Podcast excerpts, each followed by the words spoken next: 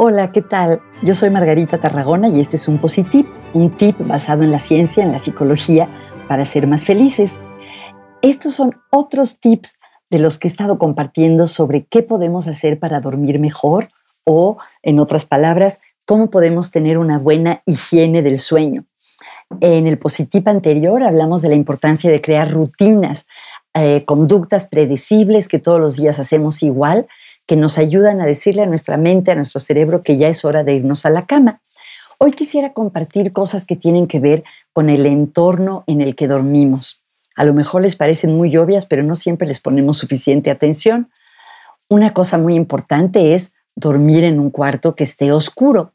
En la medida de lo posible, tener cortinas o persianas gruesas, o si pueden darse el lujo de tener de esas cortinas que se llaman blackout, que realmente bloquean toda la luz, todavía mejor.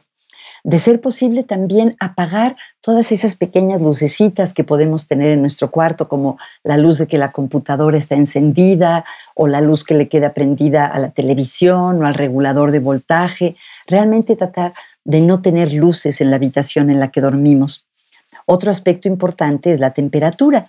Han visto las investigaciones que es mejor dormir en un cuarto un poco frío o fresco que en un cuarto caliente.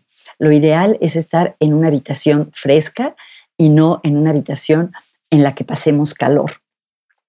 Ojalá estos dos tips les ayuden a dormir mejor y al dormir mejor, al ser más felices.